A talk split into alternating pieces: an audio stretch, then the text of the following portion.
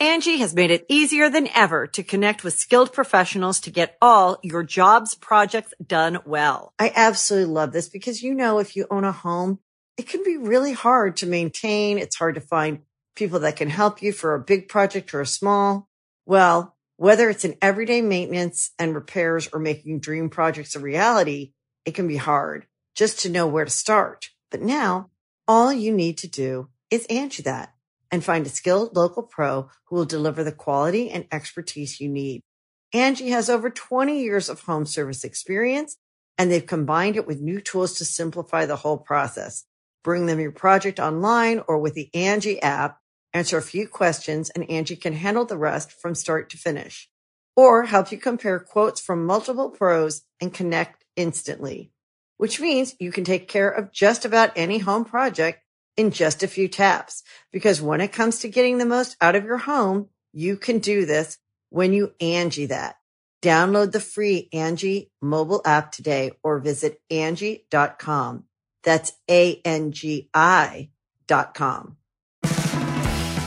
Welcome to the Donut Racing Show, where we bring a Florida Keys mindset to the private island world of Formula One racing. Hopefully not, hopefully not Epstein's Island. Hopefully not. Even though there were a few names in that purported copy of Yes. the Little Black Book, so that was a thing. Yep. Uh, my name is Nolan Sykes. I'm joined by my two co-hosts. We got auto journalists who literally co-wrote a book on F1, and the title is Racing with Rich Energy. Racing with Rich Energy. We got Elizabeth Blackstock Hello. and Alanis King. Hello, how are we doing today? Doing all right. The weekend was not long enough. I feel like it flew by.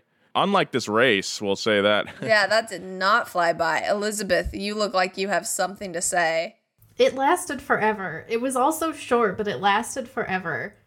You look like you have something to say about your weekend aside from the race. No, I don't. I, I sat on the couch with my cat, and that was literally it. Speaking of cats, um, I'm trying to get all of my NASCAR drivers on board to go to medieval times, and that that is like hurting cats. Oh my Oh, I bet. goodness!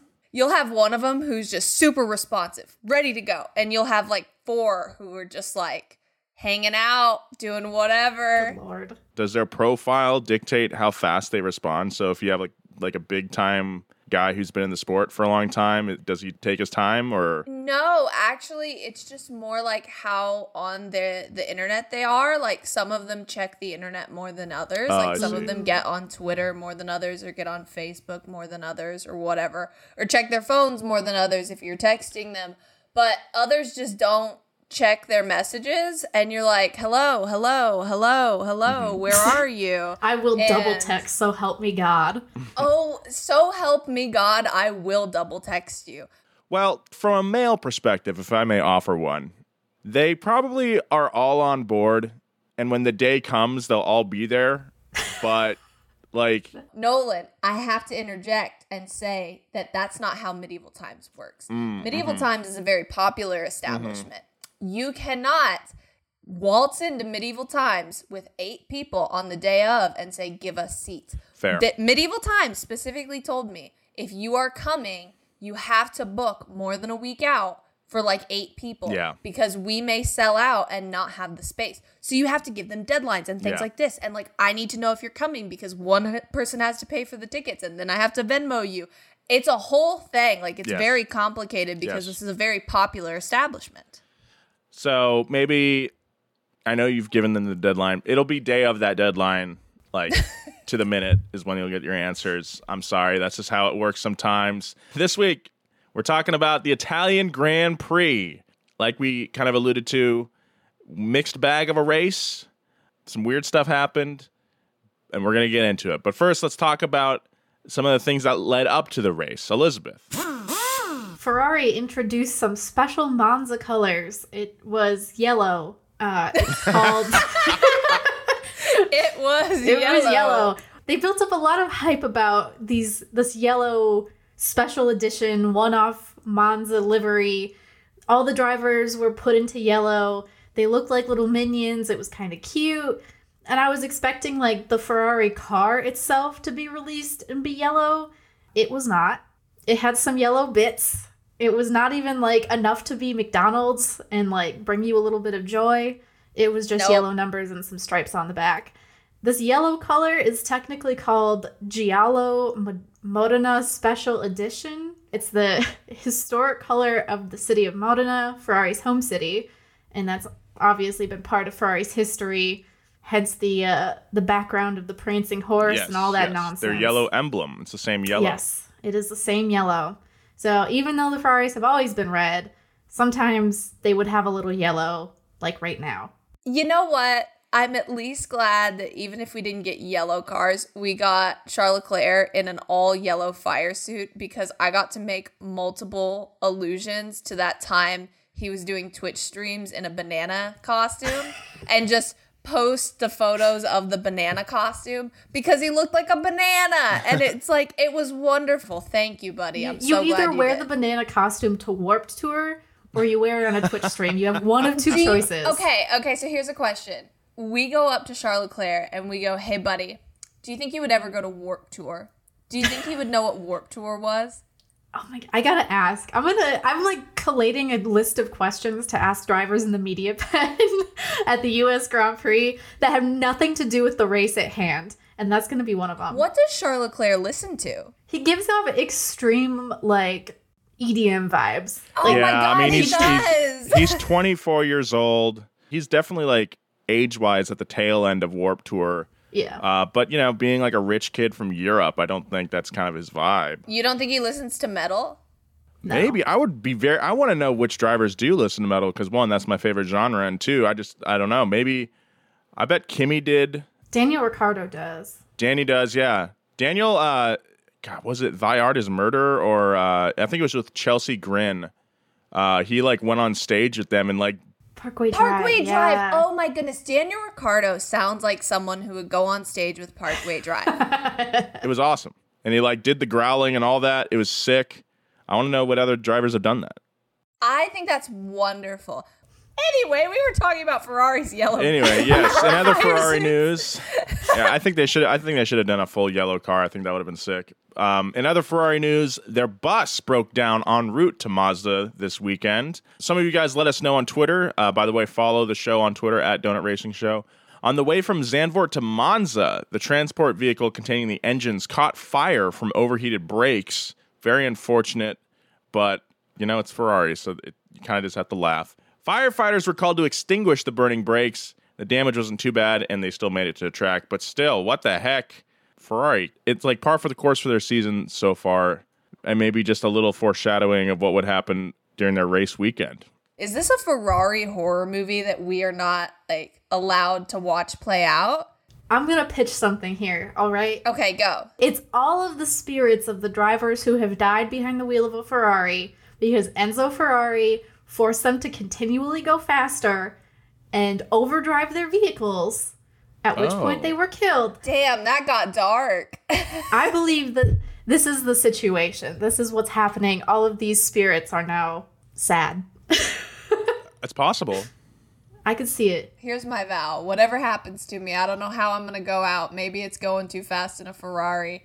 Maybe maybe I just go to sleep one day and I don't wake up. Who knows? But when I go out, I am gonna haunt Ferrari.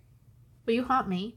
Yeah, absolutely, hundred percent. If I die before you, I'll come haunt you. Um, if you die before me, you gotta come haunt me. But like, do it in a funny way. Like, don't do it in a creepy way. Do it in a funny way. I can do that. Okay, great. We got this. So, speaking of haunting and things still happening, people are still giving conspiracy theories on Alpha Tauri. In case you missed it, um, at the Dutch Grand Prix, Alpha Tauri driver Yuki Tsunoda, he brought out a safety car with a series of very bizarre car issues. Like he pulled over, his team told him to pull back out, he comes down pit lane, his team tells him to leave, he stops again, safety car comes out. Moral of the story here is that that safety car completely ruined a strategy that Lewis Hamilton was on trying to win. And Lewis Ah, yes. Hamilton drives for Mercedes. Max Verstappen was the beneficiary of this safety car. Max Verstappen drives for Red Bull, which is the senior team to Alpha Tauri. So people are like, huh, what's going on? And instead of leaving it at that, they get real Ah, weird what's about going it. on? huh, what's going on? What's all this about? And instead of leaving it at that, they get real weird. They start like hurling insults at Red Bull Racing's head of strategy, Hannah Schmitz. Things get bad online. Alpha Tauri had to release a whole statement about it. But this is still going on. Lewis Hamilton admitted that he messed up his own restart. So after the safety car, Lewis Hamilton's still in the lead, but he doesn't have that same benefit he had before the safety car. He gets absolutely eaten by Max Verstappen on the restart. The car was in the wrong engine mode. He admitted that the car was in the wrong engine mode, which means, yeah, it wasn't making complete power. Motorsport.com described it really well. Because he was in the wrong engine mode, he missed out on like 160 horsepower boost for the second it took him to switch the engine mode. So he just got eaten by Max Verstappen. Max Verstappen takes the lead. Max Verstappen wins. It's over. And then we decide to go ask Yuki Tsunoda what he thinks of all this. So someone goes up and they go, Hey, Yuki, what do you think about all these conspiracy theories? Do you understand them? Do you think these fans like might have a point? And Yuki goes, First, I don't want to know. I don't care. I want to ask how your brain is created, what your brain looks like, scan the MRI and see what's wrong. It's funny how they create a story. Red Bull Racing and Alpha Tauri are completely different teams. We are in Italy, they are in the UK. We compete in a completely different field. And that's what he said. You need to get your brain scanned. That's great, Yuki. Thank you so much. We appreciate you. Yeah, I think people just need to realize that Red Bull is just kind of in a league of their own anyway. They don't need any sort of help right now. The car is so good, their drivers are so good. Any disadvantage that you perceive is because of their team not being as good as Red Bull. Yeah, exactly. And speaking of conspiracies, like we got conspiracies here, I think this is a great time to just launch my own segment, which is wonderfully named Conspiracy Corner. You get one minute, you get 60 seconds, and then I'm going to cut you off. All right, go. All right, fantastic. So we're going to start with Christian Horner is not real. And listen to me when I say this Christian Horner is not a real person. You don't know who Christian Horner is. He's his, the image of him in your mind is not real. Christian Horner is whatever you make him out to be. Christian Horner is the petty guy from Drive to Survive. He is the petty guy in the Formula One garage. He is the thing you say when you are alluding to someone being petty, right? You don't know anything about Christian Horner. You don't know like his likes, you don't know his interests. You just describe Christian Horner in this way that works for you. Okay, works for your narrative, works for whatever you're talking about. Elizabeth understands what I'm saying. When I talk about Christian Horner, if I'm making a joke, 15 seconds. uh, 15 seconds. That's rude. When I'm making a joke, I say Christian Horner, but I use the Christian Horner that's in my head, and so do you. You don't use the real one because Christian Horner doesn't exist. It's all in your head. Thank you. Okay, that was 60 seconds of Conspiracy Corner. Come back next week. Maybe Alanis will have more for you as we hit the apex of Conspiracy Corner. Oh, we will. We will. We have lots. We have Valtteri Bottas as a beer delivery All truck right, driver. I already we gave have you your 60 drivers that are seconds. You don't get more. Okay, we're done. Elizabeth, your turn. All right, moving on. Williams driver Alex Albon has not had the best week. Uh, he wasn't able to drive in the Italian Grand Prix after he was diagnosed with appendicitis. After his surgery, we learned this morning that he went into respiratory failure. So he had some complications with the post op anesthetic. It's not common, but it's not unknown. So he was reintubated and transferred to intensive care for support. He's made excellent progress, and apparently, uh, Williams is saying that he'll go home tomorrow. He's totally fine. So scary. Yeah. Can you imagine if Alex had died this weekend? I know. from anesthesia? Yeah, from anesthesia. Like what? What? What on earth? So I talked to my mom about this. My mom and my stepdad are both ER physicians. My mom's a nurse. My stepdad's a doctor. And basically, like this, this is the thing that happens. His body just didn't kind of wake up right away, so they had to remind his body how to do its functions until the anesthetic wore off. Which does, it happens, but it's it's scary and it's it's not great. No. So he he could not race this weekend, obviously. Uh, and former Formula Two and Formula E champion Nyck de Vries instead raced in his place and qualified qualified in, his place as well. Uh, F1 journalist Adam Cooper reported that de Vries was having a coffee at the Mercedes hospitality when he got the message from Williams, which came almost immediately before the public announcement. DeVries was already in the paddock because he had competed in free practice one for Aston Martin, during which he finished 19th, ahead of one other driver, Williams driver Nicholas Latifi. That's our boy. So- It was, it was a good time. It was a good time, at least for Nyck de Vries. He got to qualify and race his first Formula One race. And we'll see how he does a little later in the show. Yes, but I do have a fun fact for you all about Nyck de Vries. He is the first Dutch world champion. Not that Max is going to piss so many people off, Elizabeth. Mm-hmm. It is. Please explain why this is the case. So Formula E is a world championship. It is an FIA certified world championship. Nyck de Vries won the 2021 Formula E World Championship in like July or August of 2021, and then Max Verstappen went on to win at the end of the year. So DeVries got it first. So he's the first Dutch world champion. Ouch. Sorry, mm-hmm. Max. You That's hate hilarious. to see it. That hurts. Uh, for our last bit of news, we've actually been talking about this story for a few weeks here on the podcast, but it looks like Porsche will not be joining forces with the Red Bull racing team. Porsche was looking at a 10 year, 50% stake deal in Red Bull, but apparently has all fallen apart. According to motorsport.com, Porsche wanted to take a more hands on role than Red Bull would allow them, plus extra commercial and PR commitments. In Porsche's official statement, quote, in the course of the last few months, Porsche and Red Bull have held talks on the possibility of Porsche's entry into Formula One. The two companies have now jointly come to the conclusion that these talks will no longer be continued. The premise was always that a partnership would be based on an equal footing. equal footing Equal. which would include not only an engine partnership but also the team. This could not be achieved. With the finalized rule changes, the racing series nevertheless remains an attractive environment for Porsche, which will continue to be monitored.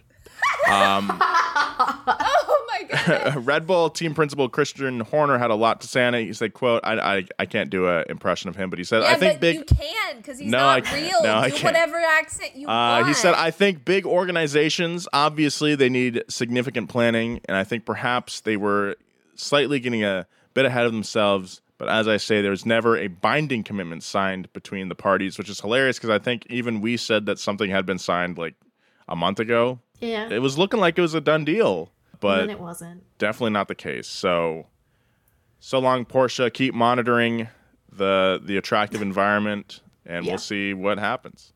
So the big thing here is that Red Bull lost Honda as its power unit supplier because Honda is withdrawing from the sport. Red Bull is now developing its own power units and feels like it's going to do a better job than Porsche could because it will also not have to do all of the Porsche things that Porsche wants them to do. it's such a Honda move to go. Formula One is is getting so popular, and Red Bull is getting so good. We out. Bye. It's very it's I don't it's impressive, especially after you win a world championship. Like you're doing I good. we out. Bye. Yeah. like they're just gone. Okay, bye Honda. Whatever. Well, Red Bull bought all the engine technology, right? Like the license Yeah. for it and everything. Yeah. So Oh, you know what? I saw a Honda commercial uh the other day that was talking about all of Honda's achievements, right? yeah, I saw And- the same one. Okay, okay. And Honda goes, ah, they told us that we couldn't win Formula One in a hybrid. And it's like, you're all in hybrids. Like, like that's such false. Someone someone was going to win in a hybrid. someone had won in a hybrid, uh, like seven times. It reminds me of this. I think That's it's a so Mobile funny. One commercial. And like at the end of the commercial, it's like Mobil 1 synthetic protects your engine better than conventional motor oil. And it's like, cause it's synthetic. It's supposed to. Like, you're not saying you're better than the other synthetics. Like, for people who don't know, engine oil, like conventional is like you put the little trash in your engine because you want it to keep going. Synthetics, like, I care a lot about my engine and I want it to go for 10,000 miles before I change my oil. Like, Yes, the synthetic is better than conventional. The question is, is your synthetic better than other synthetics? Anyway, that's it for news for the week and conspiracies. Even though Nolan obviously doesn't believe in my conspiracy, we'll try again later. Let's talk about the Italian Grand Prix, starting with the circuit at Monza. Lace up those shoes, as Nolan always says, and get your step count up with our track walk. Angie has made it easier than ever to connect with skilled professionals to get all your jobs projects done well. I absolutely love this because, you know, if you own a home, it can be really hard to maintain. It's hard to find people that can help you for a big project or a small. Well, whether it's in everyday maintenance and repairs or making dream projects a reality, it can be hard just to know where to start. But now all you need to do is Angie that and find a skilled local pro who will deliver the quality and expertise you need. Angie has over 20 years of home service experience and they've combined it with new tools to simplify the whole process. Bring them your project online or with the Angie app, answer a few questions and Angie can handle the rest from start to finish or help you compare quotes from multiple pros and connect instantly, which means you can take care of just about any home project in just a few taps. Because when it comes to getting the most out of your home, you can do this when you Angie that. Download the free Angie mobile app today or visit Angie.com. That's A-N-G-I dot com. The Autodromo Nazionale Monza was built in the royal villa of Monza in only 110 days in 1922. Monza was the world's third intentionally built racetrack. What? okay, so it was like the third racetrack. Gotcha. There were some where it was like they just raced on the roads and then they were like, I guess we can turn that into a track. I think this one was one of those like they set aside some land for it. Yes. Okay, that makes sense. So, obviously, a very historically significant track and a favorite track for many people around the world. The circuit has been in use since its first Italian Grand Prix, which took place just a week after opening in 1922. I doubt the asphalt had even like been done drying yet. No, that's not that's not how it works. Uh, and it's been part of the Formula One calendar since its first official season in 1950, with just a single year break in 1980. It is a 3.6 mile, 53 lap circuit with plenty of straights, including a 1.1 kilometer start finish straight. But then from the start finish straight, there's a series of big stops and tight chicanes that test the limits of the Formula One car's brakes. And it's hybrid engine like Formula like Honda likes to Like say. We got to test those brakes and those hybrids. Honda's going to be like, we're the first Formula One manufacturer to win with brakes. Anyway, over the years, there have been a lot of track modifications to improve spectator safety and reduce speeds around the curves. Uh, Monza is built for speed, and that used to be because there was a massive banked section that was kind of oval like, but it was removed in the 1960s after a Ferrari driver named Wolfgang von Trips crashed into a fence and killed 15 spectators. Oh, And through that, gave America its first Formula One world champion in Phil Hill. Uh, the Formula One's fastest ever lap was also set at Monza by Williams driver Juan Pablo Montoya in 2004, which was about 260 kilometers an hour, or if you are American, that's about 162 miles per hour. so the average speed around the course. Yeah. Okay, so yeah, very fast course. Can I just say that um, I think no matter who you are, no matter when you're born, if you name your child Wolfgang, it's like a home run. Like I don't know why more He people had like 12 names, like more than 12 names. He was royalty. Okay, but he had more than 12 names and he chose Wolfgang because the name Wolfgang is completely unmatched, right? Like, if my name was Wolfgang, do you know how insufferable I would be? Wolfgang King? Oh, yeah, I'd be it's pretty so insufferable, right? His full name was Wolfgang Alexander Albert Edward Maximilian Reichsgraf Berg von Trips. Wow. Okay, wait. Better known as Count von Crash because he crashed a lot. Hence why he died. Okay, but the Maximilian mention made me remember Max Verstappen. Max Verstappen's name is his first name is Max, and then his middle name is Emilian. So his name is Max. Maximilian. So Max is not short for anything. He's just Max. And then his middle name is Emilian. And I love that. I think that's fantastic. It's not quite Wolfgang level, but like it's pretty good. I did not know that. Today we learned. That's I've been like meaning to do a deep dive into the middle names of Formula One drivers because there are some good ones. I heard that uh Mix Mick Schumacher's is junior, but I haven't been able to actually confirm that. Is it not on Wikipedia? Well, it's on Wikipedia, but like I don't know if someone just edited it in because it was on there and then it was off after a little bit. So I'm like doing a deep dive and trying to figure it out. I don't get it. I don't know. But you know what? I hope you find out. Thank you. That is it for our track walk and our deep dive into Formula One drivers' middle names. Let's get some context going into the Italian Grand Prix from Nolan. Yes. All right. So at this point in the season, before the Italian Grand Prix, it would be pretty difficult for Red Bull to lose the Constructors' Championship. They'd have to completely fall apart. And the same goes for Red Bull's number one driver, Max Verstappen. Oh, yeah, but the teams still make a proportionate amount of money based on where they place in both championships. So the fight for second is really between Ferrari Charles Leclerc, Red Bull's second driver Sergio Perez, and Mercedes's George Russell. The driver standings are actually really telling right now, so I'm just going to give you the names and the points going into Monza. Going into Monza, Max Verstappen has 310 point- points, Charles Leclerc has 201. Sergio Perez is tied at 201. George Russell is at 188. Carlos Sainz is 175. Lewis Hamilton has crawled up to 158. And then the next person under Lewis is Lando Norris with 82. So, like, giant drop off from Max to Charles Leclerc, and then giant drop off from Lewis Hamilton to Lando Norris.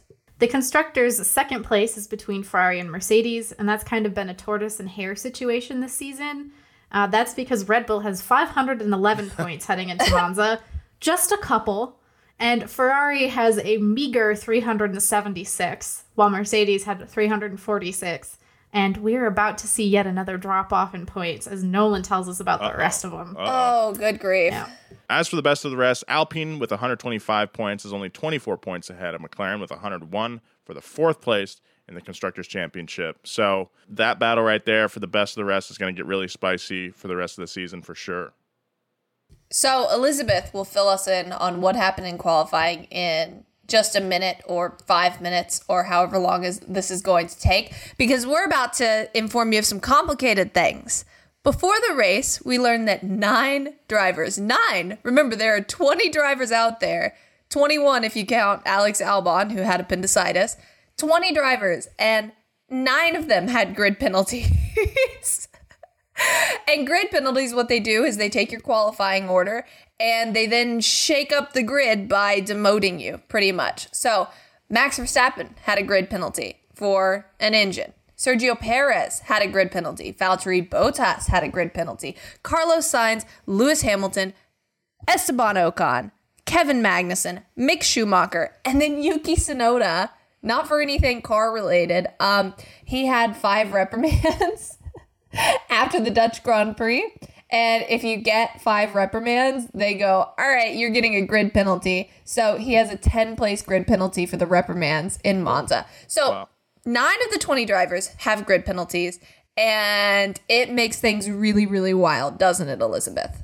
Yes, it does. So we saw Charles Leclerc set the fastest time in qualifying at a 1 minute 21.28 seconds. That was pole position.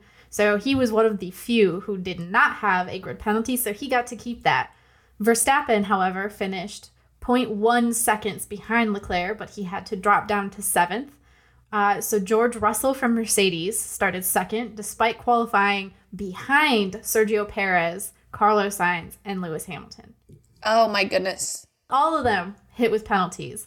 Jeez. So, one of my personal favorite moments from this was Pierre Gasly four hours after the race tweeting, So, where am I starting? So I there are rules in the Formula One rulebook, and I don't know the exact rule, but there I think it's like two hours after qualifying, you're supposed to have an official grid.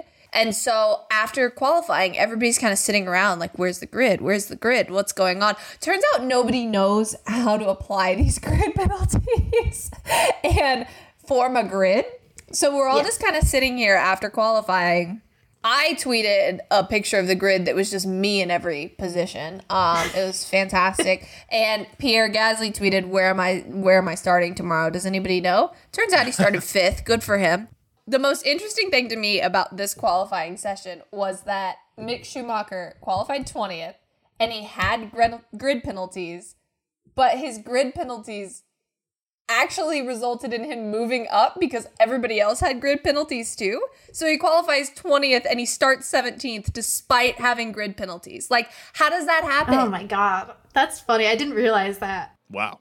Amazing. Congratulations, Mick. We're so proud of you. well, let's just talk about the race then. That's my transition right there. All right, yeah, let's so let's talk about Ferrari with a little segment we like to call "How did Ferrari f- it up this week?" Oh my god! Charles Leclerc started from pole, uh, which he earned before all the pen- penalties were applied. It looked like it was going to be uh, Ferrari's race to lose. They went with a bold two pit stop strategy for Leclerc. Did not work out. On lap 12, Sebastian Vettel had to pull over to the side of the track on turn seven as his car kind of broke down and he was out of his final race at Monza. It turned out it was a ERS failure or energy recovery system failure, so part of the hybrid system, part of the power unit there. The safety car comes out. Uh, Charles pulls into the pits, switches it up for some mediums, which was the choice tire this weekend. Mediums and softs were kind of the go-to tires. Because of the safety car or virtual safety car, it was a, a cheap stop for Leclerc. But uh, lap 34, Leclerc pulls in the pits a second time for some soft tires and comes out ahead of George Russell. But at this point, he is 19 seconds behind uh, Max Verstappen, who is in the lead. That's a lot of time to make up and would take a miracle for uh, him to get back in the lead of the race. By lap 45, it was apparent that Leclerc could not get up to pace with Verstappen. The gap was holding steady at about 17 seconds, with laps ticking by before the end of the race. I don't know if this was really a major up on Ferrari's part. Uh, no. Uh, just, I think it's just the uh, biggest questionable thing they did was pitting on lap 12 when the tire window could have lasted them a couple more laps. That was weird but fine. Yeah. Like they didn't really I think the thing about Ferrari this weekend was that they didn't really mess up and we were all shocked, but they also couldn't do anything with Red Bull. Yes. Yeah, they they still just don't have the pace. To their credit, like Ferrari, they had the special paint scheme, they had them in the minion outfits. hmm They were primed and ready to have a colossal meltdown like uh, Mercedes did in 2000 was it 2020 with the German Grand Prix. Mm-hmm. Yeah little context there, they wore like special outfits, had a special paint job, and everything. it was like an anniversary year for them. So you know, we were seeing maybe we could have seen a repeat of that with Ferrari. Mm-hmm. Uh, but they didn't. They managed to hold it together and just got beat outright by Red Bull, who just continued to have an amazing year for them. So I don't really think they. How did Ferrari f- it up this week? They didn't. They just got. They just got beat. They just built a bad car at the start of the year. Yeah. but you know what? The little banana outfits were cute. They were cute. Good job, boys. Like Yay. That's all we got for you. That is an improvement. That's an improvement. improvement. Could like worse. It could have this could have been a colossal just horrible spiel about how Ferrari is bad. And you know what? Our conclusion is cute little outfits. You tried. Thanks. Let's touch base on Nyck de Vries, our rookie of the race. De Vries entirely outshined his teammate at Williams, Nicholas Latifi it was kind of embarrassing. De Vries qualified in 13th, which was well ahead of Nicholas Latifi, who was knocked out in Q1. Uh, De Vries did a wonderful job in the race. He finished in ninth place on the lead lap, thanks to Daniel Ricciardo's retirement from the top 10 on lap 52. That put De Vries in a position to gain more than just one point. Uh, and De Vries really held his position. He started eighth due to all of the engine penalties, and the only people who passed him were the penalized drivers making their way to the front of the field. So it was impressive. In a single race, De Vries outscored Nicholas Latifi and pushed Latifi to 21st in a 20 driver championship. Wow. It's so sad when you're 21st in a 20 driver championship. Yeah. Like this has happened a and couple you're not a one off driver. Like if you were a one off, I'd get it. But you're not. Like this has happened in the past few years where we have seen someone come in and do a race and push the driver at the end to mm-hmm. 21st, and it's sad. It was sad. It's bad news bears. De Vries ended the race with a radio message where he said, My shoulders are dead, uh, and then had to ask for help to get out of the car and parc fermé because he just couldn't lift himself out because, you know, Formula E cars do not have power steering, but they're not as aerodynamically strong as a Formula One car, so DeVries' recent experience just didn't really translate. But after the race, he was summoned to the stewards for erratic driving. Basically, when the safety car came out near the end of the race, DeVries really, really suddenly slowed down and almost came to a stop because he was trying to make sure he wasn't exceeding the minimum speed that's allowed under the safety car.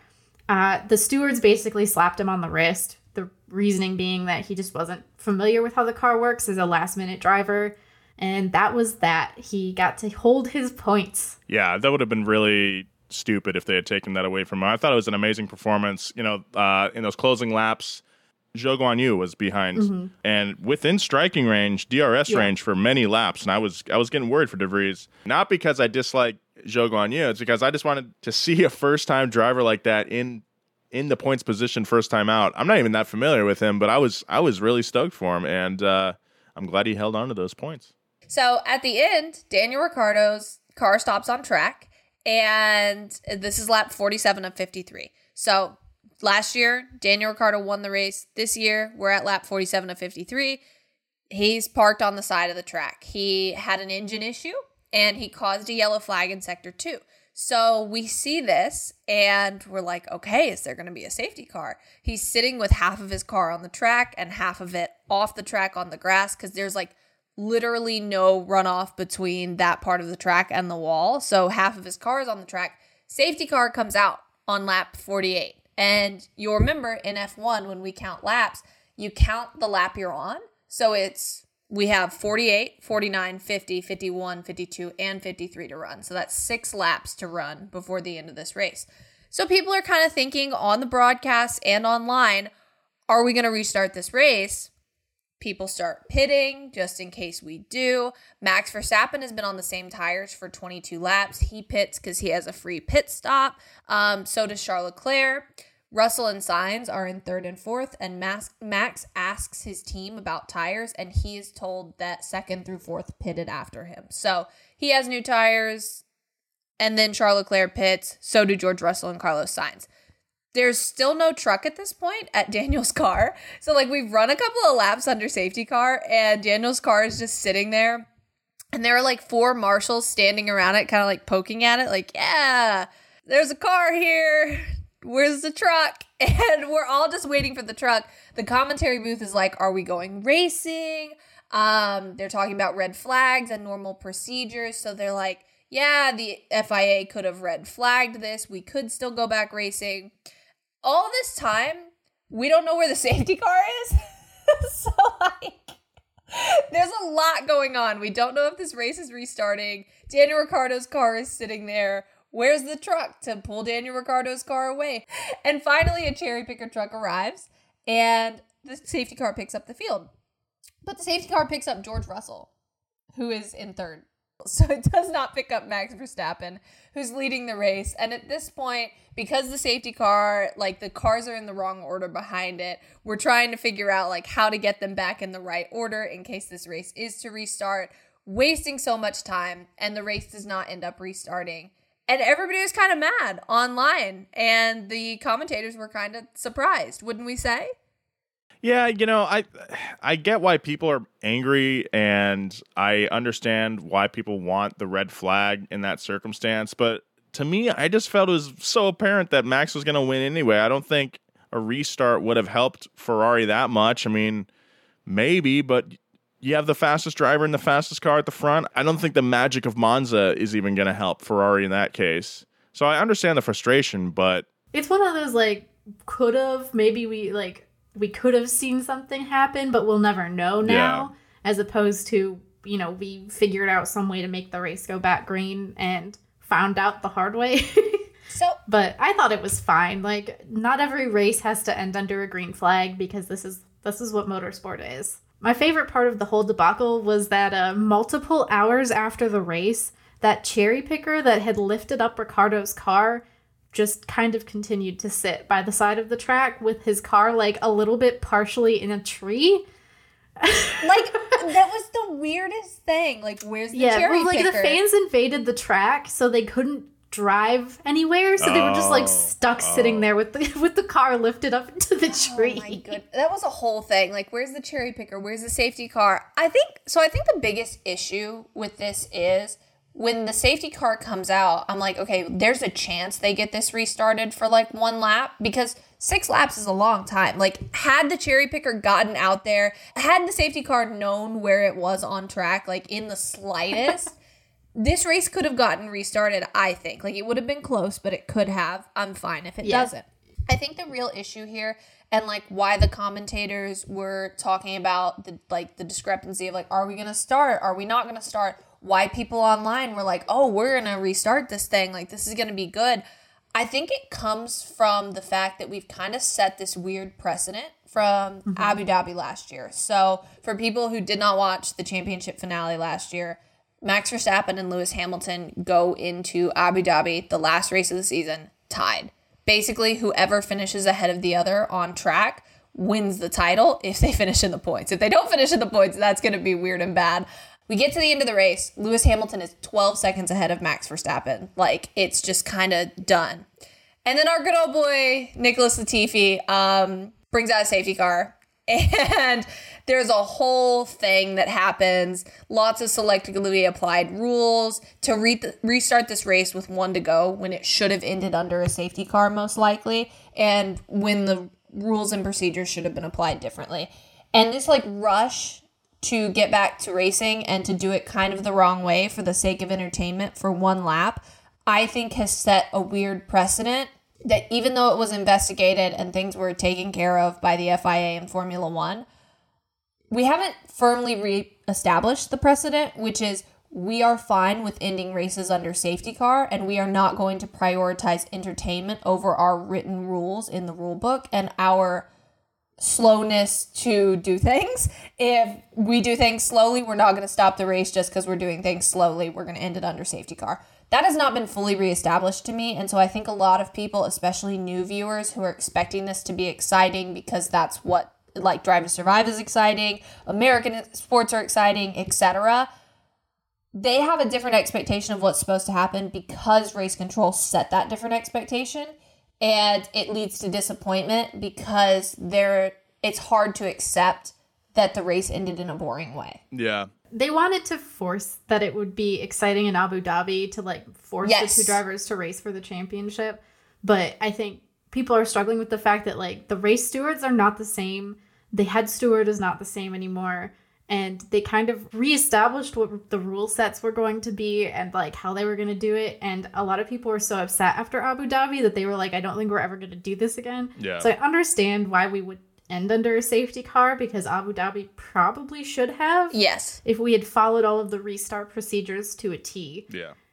You can find a way to argue your side, whichever way you want to go here. Yeah, you really can. I would rather a race end under boring by the book procedure than mm-hmm. exciting but questionable circumstances. I completely agree. I think the main thing here is that Formula One needs to be extremely clear in that we screwed up in Abu Dhabi. We are okay ending under safety car. That is how we do things. That is how we've done things for a long time.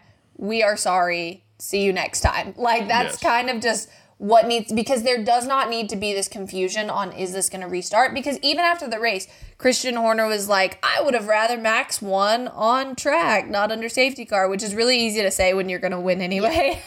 Yeah. um, and mattia Binotto even mentions abu dhabi and is like got to figure this out. What are we doing? Yeah. and uh, like obviously that benefits mattia Binotto mentioning abu dhabi because his team didn't win. But at the same time people are still able to throw these things around because these are things that happened. And there's got to be a way to communicate that like hey we ain't doing that. We are gonna end under safety car. Thank you so much for your time. Bye. Like that's i don't know. I think it's Yeah. got to be really clear. All right. Well, our race results we have Max Verstappen taking the checkered flag with Leclerc in second and George Russell in third. This is Max Verstappen's fifth straight win, his 31st career Grand Prix win, and his 11th of the season. Driver Wow. of the day was the aforementioned Nyck De Vries, the world's 1st Dutch world champion. Uh, Yeah. Uh, so now Verstappen leads the driver championship with 335 points compared to Charles Leclerc's 219 in second place. Ouch, that hurts. Verstappen's currently on pace to beat the current standing record of the biggest points gap between first and second place in the championship. Wow. So Wow. in 2013, Vettel won by a margin of 155 points, and we are fairly close to that. We're getting there now. Wow. A couple races left to go this season. Good lord. Wow. Remember, remember at the start of the season when it looked like we'd have a good championship Oh fight? yeah. Do you just remember last year? Everything was so close Tense. and like we get to Abu Dhabi and they're tied and like it's so competitive and then we bring in a new car that's supposed to be more competitive and would maybe be more competitive if people knew how to make it. Like Yeah. I mean, it's plenty competitive for everyone but Red Bull. Like Red Bull's just in its own league. Everyone else is like kind of doing battle. Well, the thing is, is that like if Ferrari didn't screw up so much, and if Mercedes knew how to make the new car, it would probably be decently competitive. But it's just so sad to go from this year, from last year to this Yeah. year. Well, on your to your point, uh, Toto Wolff was talking, to, kind of alluded to the fact that they think they know what the issue is with their car. They just don't. They've already hit the budget cap and can't spend Yeah. more money to fix the issue. So Yeah. uh, that's that's fun. I think next year we'll see a little bit closer competition and hopefully a, a three way battle for for the championship instead of just a one way trek. Well, I think the narrative of this season has been really interesting because we started out with Ferrari can't do anything right, but also Red Bull's car breaks a lot. Yeah. And Yeah. so we have these two who are just like kind of falling apart next to each other and they just fall apart in different ways every weekend, so they're staying a little close. And then Red Bull's car stopped breaking and Ferrari didn't stop screwing up. Yes. yes. And so it's been an interesting change in the narrative mm-hmm. because it used to be just okay, they're both screwing up, and now it's like, oh no, just one of them screwing up now, and it hasn't been good for the title fight. Oh well, it is Oh, what well. it is. Our DNFs for the week are Daniel Ricciardo, poor guy, we're so sorry. Lance Stroll, Fernando Alonso, and Sebastian Vettel. So sorry to all of you, but we're at Nolan's favorite segment. everyone's favorite segment. It's time for Boyfriend of the Week.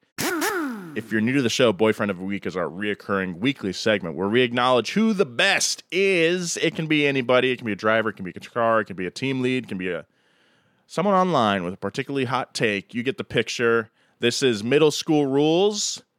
We're picking our boyfriend for the week only. No husbands, all right? Who's good enough to be our boyfriend? Alanis. Who's bad enough is also a good question Ah. because I'm not going to say my boyfriend of the week is Will Buxton. I'm going to say my boyfriend of the week is the havoc Will Buxton created. Okay. Okay. So we have this tweet on Twitter and it shows it shows a food. Doner. This is like a British thing, okay? And I'm so sorry to the British people listening. I'm an American. I'm stupid Doner kebab. it looks like really bad, almost sickly brisket with no flavoring and cooked very, very badly. This particular picture, I'm sure it isn't always like this. And the fries next to it look almost wet and they have no salt on them and no nothing. And it looks disgusting. This particular picture that is on Twitter. And this person tweeted it and they they put like these like very content faced emojis of this picture of food that looks like the most disgusting thing I've ever seen. Like it looks like something on a space station on like Pluto if this were the 1980s, okay? And this person gets eaten alive in the comments. Like it's incredible. This person is fighting for their lives, telling everybody this food is good, like it's not as disgusting as it looks. And Will Buxton sees this and sees the original poster, fighting oh, for their lives. And Will Buxton quote tweets it. Keep in mind, Will Buxton is in Italy at the time, okay? He's a Formula One commentator for F1 TV Correct. in Italy. And he's in Italy. Working. working. And he quote tweets this person and says, Get me home. Heaven in a box. I mean, I'm looking at some pictures of doner kebab on just Google Image right now. It looks delicious. No, I'm gonna send you a link to the one he Okay, shared. yeah, I'm looking Yeah, at I'm looking at this photo and the meat slivers look like they're made of plastic. It's disgusting. It looks awful. Okay, maybe it's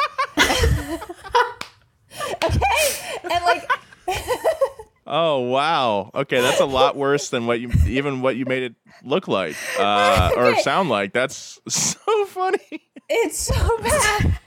Like I I was curious because I was like, okay, what is doner supposed to look like? And then this is just not what it's supposed to look like. That's so no, funny. doner kebab's really really good. If you like, it's Okay, a but good Elizabeth, drunk does food. this look really good? No, it doesn't look good. This looks miserable. This looks like the saddest thing I've ever seen. If there is one thing I love, it is Will Buxton unintentionally creating drama for other people based on his tweets. Chaos is your boyfriend of the week. We gotta use the uh, the Donut Racing Show Twitter account. We'll we'll retweet this so you can see this when you We'll hear this. retweet it. We'll retweet this so you can see this. If you're It's British, so I love you. Oh I'm God. sorry this is not representative of your views. My favorite response on this is someone going, All of the UK eats like the Germans are still flying overhead. I'm so sorry. All right, Elizabeth. My boyfriend of the week is Daniel Ricciardo. Oh, Um, multiple post race interviews he did, he was like, I wish that race would have ended on lap one because then I would have had a podium. And then would laugh about it. And I was like, that's the great mindset to have when you are like possibly not racing in Formula One ever again. God bless him. I love you, Daniel. I hope, I just wish the best for you. That's Yes. all. My Daniel Ricciardo story about Daniel Ricciardo being just an absolute charm is last year at the US Grand Prix, I interviewed the man, right? And he had just come from an interview with ESPN. He comes and he sits down with me, and I say, Hi, I'm Alanis. And he goes, Like Morissette. And I said, Yeah, actually, my name was supposed to be Brittany, but Jagged Little Pill came out like four months before I was born in 1995. And so my cha- my name changed from Brittany Nicole to Alanis. And I'm so glad hmm. that it's Alanis. You're not a Brittany. I I don't I just don't give a vibe of a Brittany. You know, it doesn't don't. fit me. No. And so I have this whole conversation with Daniel Ricciardo. We do our interview. It's been 15 minutes. At the end of the interview, he has to run off to a seat fitting to drive Dale Earnhardt's race car. Okay. And so he ran from something to this interview and then to something else. And at the end of the interview, he stands up and he puts his hand out for a fist bump and he goes, Alanis Morissette, thanks a lot. And I was like, You sat here for 15 minutes and you did not forget my name. That's Yeah. beautiful. Thank you so much, boy. Daniel. Like, the bar is not high, but I think that's a pretty high bar for an athlete who is extremely in demand. Thank you, Daniel. yeah. I have a good, I have a couple good Daniel Ricciardo stories. Give us a Daniel Um, Ricciardo story. So I was obsessed with Daniel Ricciardo, and in 2014, before my first ever Formula One race, U.S. Grand Prix, Red Bull was doing this contest where you could s- design and submit your own movie poster, right? And it was supposed to like describe what your day with a Red Bull team would be if you were to win this contest. Oh, so no. I spent four weeks constantly. I had like nine different drafts ultimately I, I submit my my submission and I win. Oh, no! I win this contest. So I got to go have breakfast with the Red Bull team, not like the drivers, but we go to this hotel, we go into this side room, and they're like, Daniel's coming. Daniel comes in and he immediately laser focus onto the snack table, goes and grabs a bowl, and he's like, this is the weirdest cereal I've ever seen. I can't believe you Americans put M&Ms in your cereal. Listener, it was trail mix. Oh my god. Then he proceeded to tell us a story about how he loves sour Skittles so much that every time he eats them, he eats them until his mouth bleeds. What a legend. Nolan, who's your boyfriend of the week? Uh, Nyck DeVries. Nyck DeVries. He uh, did good. That's a good choice. He's uh. Wow. Yep. There you go. Well, we we have a um, honorable mention, which is Sebastian Vettel's father, Norbert, who was pictured on the broadcast uh, in the Aston Martin garage, and you just see this cute little man doing like a yeah, A surfer up, like hang loose. hang loose like hand emoji on the broadcast and it just says father of Sebastian Vettel on the broadcast and it's very cute. We'll post the picture so you can see it. Thank you so much to Sebastian Vettel's father. And thank you for listening, dear listener. That was Uh, smooth. Wow. Yes. Uh, thank you so much for listening to the Donut Racing Show. If you like the episode, please subscribe and leave us a review. Maybe we'll read it on air. Here's one from Artie in the Second City. Definitely swiping right on this podcast. I'm relatively new to the podcast world and never thought I would enjoy it. But this show and Past Gas, which Alanis interjecting here, is also a donut podcast. You should go check it out. Back to Artie from the Second City. This show and Past Gas are great and make my daily commute to my 9 to 5 that much more enjoyable. The show is great and I cannot wait until a new episode drops each week. I love how it's not just about the race and you discuss some of the behind the scenes drama. Keep up the great work. Thanks, Artie. Yeah, thank you. That's so sweet. As of now, Donut Racing Show is only posting episodes on race weeks, so the next podcast on the upcoming Singapore Grand Prix will air on Wednesday, October 5th. Even though we're taking a break alongside the season, there's no doubt in our minds that we will have plenty of news and gossip to catch up on outside of the race recap when we come back. If you're not familiar with Donut Media, we have a YouTube channel. It's called Donut Media. Go check it out, as well as an automotive history show called Past Gas. Check that out as well. Follow the Donut Racing Show on Twitter at Donut Racing Show. Follow Alanis on Twitter and Instagram at Alanis N King, and follow Elizabeth on Twitter at Eliz underscore Blackstock or Eliza Blackstock on IG. Just search Elizabeth Blackstock. You'll you'll find. I'll come up. And follow me at Nolan J. Sykes. And yeah, we'll see you next time after Singapore on the Donut Racing Show. Bye.